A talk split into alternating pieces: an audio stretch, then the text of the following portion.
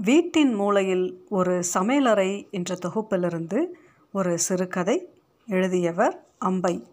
கதையின் பெயர் வெளிப்பாடு. அந்த பேருந்து நிலையத்தை நினைவில் நிறுத்திக் கொள்ள வேண்டும் என்று தோன்றியது. அதன் ஓசைகளையும் பிம்பங்களையும் மனதில் உறைந்து போக வைத்துவிட வேண்டும். பின்னால் நினைவு கூற முக்கலும் முனகலும் பெருமூச்சுமாய் ஒரு தமிழ் சினிமா பாட்டு வீடியோ கோச்சுகளின் அழைப்பை விடுக்கும் கூவல்கள் அறிவிப்புகள். பாட்டின் அதிர்வு பின்னணியில் மடக்கிய ரவிக்கையிலிருந்து வெளிப்பட்ட ஒரு முளை. காம்பு வரைத்து பழுத்து அதை சிறு சப்பலுடன் கவ்விய சிறு உதடுகள். நீலமும் சிவப்புமாய் கூச அடுத்த பட்டுப்புடவையின் கழுத்துப்புற ஈரம்.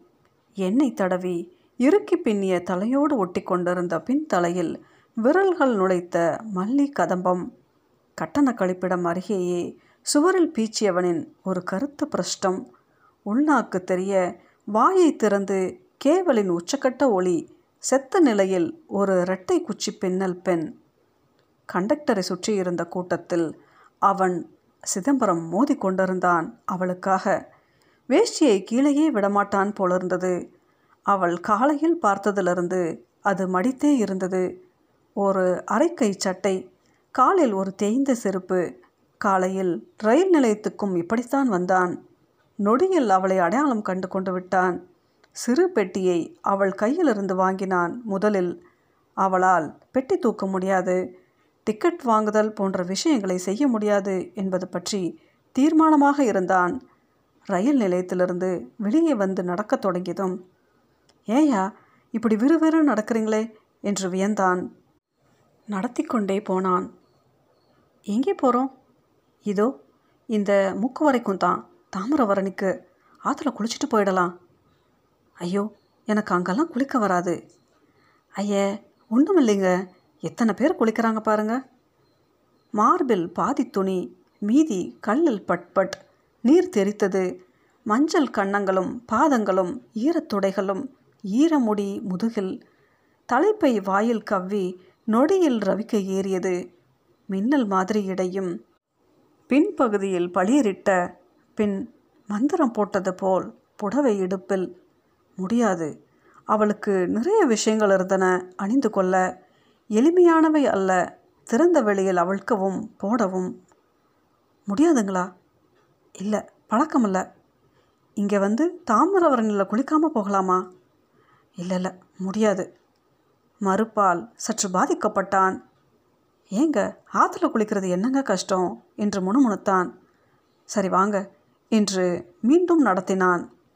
ஒரு மரக்கதவின் முன் நின்று அண்ணி அண்ணி என்றான். கதவு திறந்தது. திறந்தவரிடம் இவங்க தான் நான் சொன்னேனே ரிப்போர்ட் எழுதணுமா? கிருஷ்ணமூர்த்தி உதவி பண்ண சொல்லி கடுதாசி போட்டிருந்தார். கணபதி இல்லை ஊரில் ஹோட்டலில் ரூம் போடலாம்னு பார்த்தேன். வேணாங்கிறாங்க. அரை நாள் தானே இங்கன அதான் கூட்டிகிட்டு வந்தேன். ஹோட்டல் எதுக்கு? நம்ம வீடு இருக்கிற செல்ல. உள்ற வாங்க என்றார். உள்ளே சமையல் அறையிலிருந்து ஒரு முகம் எட்டி பார்த்தது. குளிக்கணுமா? என்று அறிவித்தான் செய்து மாதிரி. என்ன? என்றால் அண்ணி. குளிக்கணுமா? ஆற்று பக்கமாக வரலையா? வந்தமே பழக்கம் இல்லையா? இருக்கட்டும் இப்போ குளிக்கலாம் என்றால் காப்பி வந்தது. வாங்க என்றால் சமையலறையின் முற்றத்தை காட்டி பக்கெட்டில் தண்ணி வச்சுருக்கேன் ஊற்றிக்கிடுங்க கதவு சாத்த வேண்டாம் யாரும் வரமாட்டாங்க என்றால் அடுப்பில் பருப்பு மஞ்சள் வாசனையுடன் வந்தது. இன்னொரு அடுப்பில் தோசைக்கல். மஞ்சத்துண்டு பொறையில் இருக்குது என்று விருக்கென்று உள்ளே வந்து தோசைக்கல் முன்னால் அமர்ந்தாள். அவள் அப்படி சர்வசாதாரணமாய் புகுந்தது. பாதிப்பதற்கு முன் தோசைக்கான மாவை ஊற்றினாள். ஜிவ்வென்று பசி வயிற்றை கவ்வியது. அம்மியில் சிதைந்த முதல் பச்சை மிளகாய் நடி மூக்கில் ஏறி தலையில் போதையாய் முட்டியது. முதுகு தேய்க்கணுமா? இல்லை இல்லை வேண்டாம். கூச்சப்படுறீங்களே பொம்பளைகளுக்குள்ள என்ன கூச்சம்? முதல் தோசை பொன்னிற முருகலாய் வாழை இலை மேல் விழுந்தது. இன்னொரு சொய் கரண்டியால் ஒரு தேய் தேய்த்ததும் வட்டமாய் விரிந்தது. முடிக்கு என்ன தேய்க்க மாட்டீங்களோ? தேப்பேனே பின்னையே இப்படி ஒதிர்ந்து போய் கிடக்கு?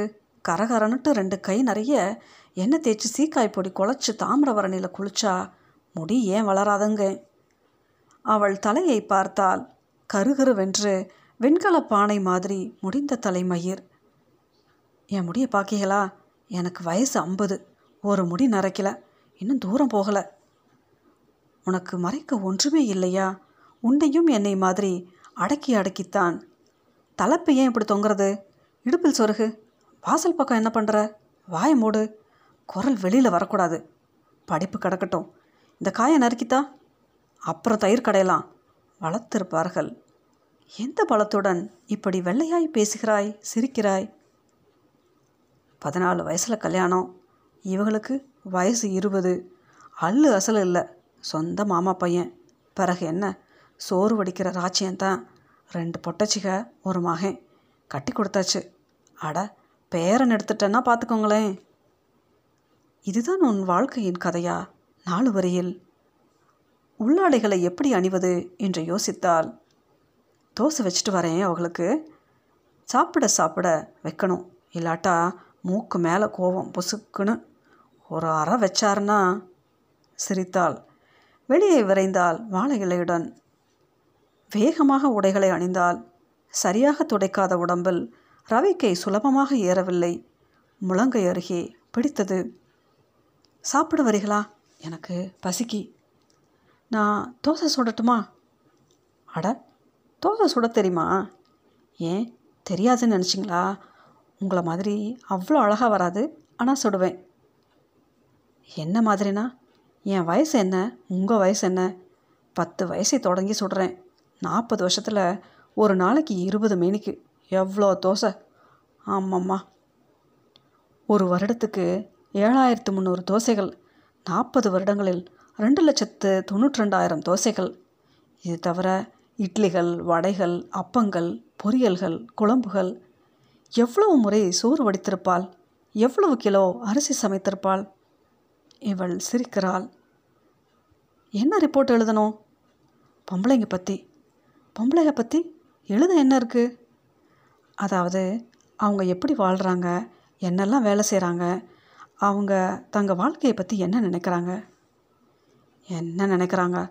புள்ள பெறுதும் ஆக்கி போடுதும். எப்போ பாரு புள்ள பெறலையே. நடுவில் ஏதாவது யோசிச்சிருப்பீங்க இல்லை? ஆமாம் ரோசிச்சோம் போங்க. மௌனமாக சாப்பிட்டார்கள். தோசை வில்லலை சட்னியில் தோய்த்த பின் வாயில் போடாமல் இவளை பார்த்தாள். ஒரு புஸ்தகமுங்க. எங்கள் வீட்டில் இருந்துச்சு. நான் சின்ன பிள்ளையா இருக்க சொல்ல ஒரு ஃபோட்டோவுங்க சமுத்திர ஃபோட்டோ நிறைய அலை. சில ஃபோட்டோவில் அப்படியே கண்ணாடி மாதிரி கிடக்கு சமுத்திரம். திருச்செந்தூர் கோயில் விழாவில் நான் பார்த்துருக்கேன் சமுத்திரம். ஒரு வாட்டி சுரம் வந்து சமுத்திரம் சமுத்திரம்னுட்டு பெணாத்தினேனா பைத்தியாரி பைத்தியாரின்னு இவங்க ஒரே கோவம். அது என்னமோ வியாதிங்க. சமுத்திர சாபம். சமுத்திரம் பார்க்கணுமே. பார்க்கணுமேட்டு பறப்பேன். இவங்க ஒரு அறவப்பாக பாருங்க அடங்கிடுவேன். முருகபத்திரங்க இவர். ஒரு நகரத்தில் ஒரு சிறு பெண் அவள் வசித்த தெருவின் முனையில் ஒரு சிறு புத்தகக் கடை கண்ணாடி சுவர்கள். இவள் மூக்கும் கண்களும் மட்டும் கண்ணாடி சுவர் வரை எட்டும் எம்பினால். ஒரு சுழல் அலமாரியின் பின்னால் அது இருந்தது. நீலக்கடலின் ஒரு ஓய்ந்த முனை நிலாவின் ஒளிக்கதிர்கள் மெத்தென்று ஊடுருவியது ஒரு தையல் போல. ஒரு படகு கடல் படகு நிலா எல்லாம் ஒன்றோடு ஒன்று கலந்திருந்தது நீளமாக. அவளுக்கு நீளம் பிடிக்கும் ரொம்ப. தெருமுனையை அடையும் போதெல்லாம் அவள் கண்களும் மூக்கும் கண்ணாடியை அழுத்தும். அவர் பார்த்தார் ஒரு நாள் கடைக்காரர். என்ன பாப்பா? சமுத்திரம். இவள் காட்டினாள் உள்ளவா? அவர் அதை கலற்றி அவரிடம் பார்க்க தந்தார். அது ஒரு ஐரோப்பிய ஓவியம். மோனாயா நினைவில்லை. ஒரு நாள் அதை அவளுக்கு தந்தார். அவள் குழந்தை பருவத்தின் ஒரு மென்மையான பகுதி ஓவியக்கடல் என்ன டீச்சர் இவகிட்ட பேசுகிறீங்களா ஒன்றும் தெரியாது இவளுக்கு.